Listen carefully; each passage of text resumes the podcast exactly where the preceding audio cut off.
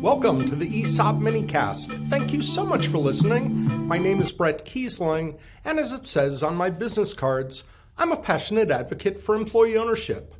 This week I had the pleasure to appear by Zoom to a meeting of employee owners for a great company in New Hampshire.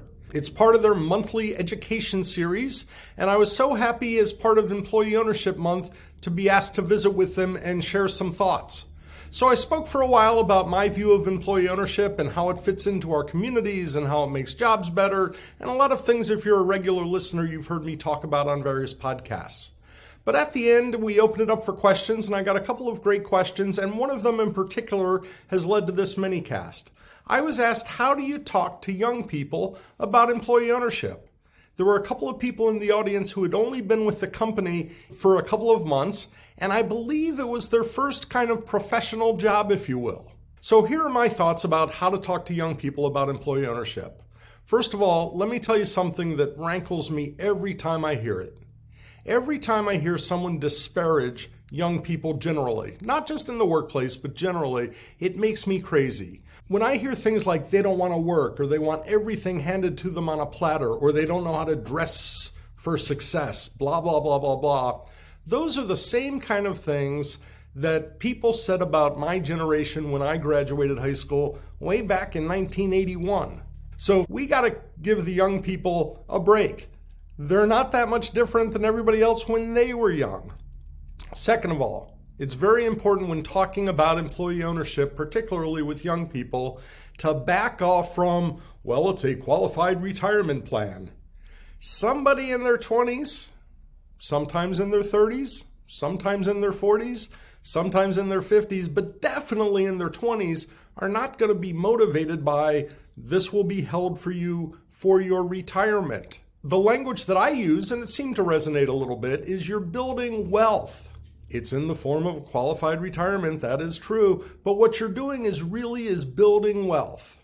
And what I suggested to the young folks who were in the audience today is that they find their peers, people they grew up with, talk to those folks about the jobs that they have, and you'll discover that if they're not at an employee owned company, these other young folks aren't getting any share statements, any value statements, et cetera, et cetera. So I think it's really important to contrast the employee owned jobs with the non employee owned jobs.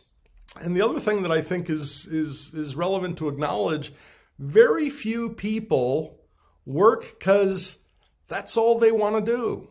We have to work, we need the jobs. So we might as well have jobs that are fulfilling, but also provide for our long term needs.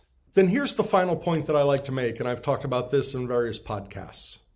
I believe everybody, regardless of their age, wants three things from a job. First, they want to be fairly compensated for what they're doing not necessarily asking to be made rich, but fairly compensated for what they're doing.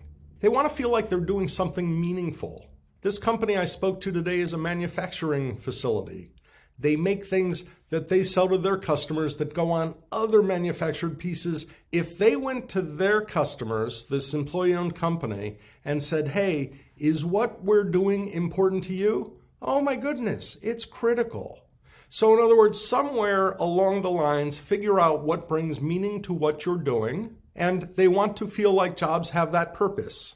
The third item is they want to feel like their voices are being heard. That doesn't mean in the workplace that they get their way every single time. If they have suggestions, they want the sense that they're at least being heard. And oftentimes, responding to the suggestion, yay or nay, goes a long way to making people feel empowered. And with young people, as I hear what young people are talking about, what they want in jobs today, work life balance comes up a little bit, and I'm a fan of that. But they want to feel like their voice matters and is respected. And that often takes place in an employee owned company that has the right culture. So, of course, there are challenges with any segment of a group of how to motivate them and how to get them on the same page, so to speak. But I've got to tell you, I look at the young people today and generally I am optimistic. They're just as talented and as hardworking as my generation was and as every other generation. And by the way, all the old folks who are complaining about the young people, We were all young ones too. So, just wanted to share those thoughts with how to talk to younger workers about EO.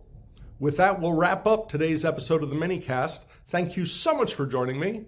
This is Bret Keisling. Be well. We'd love to hear from you. You can find us on Facebook at EO Podcast Network and on Twitter at ESOP Podcast. This podcast has been produced by Bret Keisling for the EO Podcast Network. Original music composed by Max Keisling. Branding and marketing by Bitsy Plus Design. And I'm Bitsy McCann.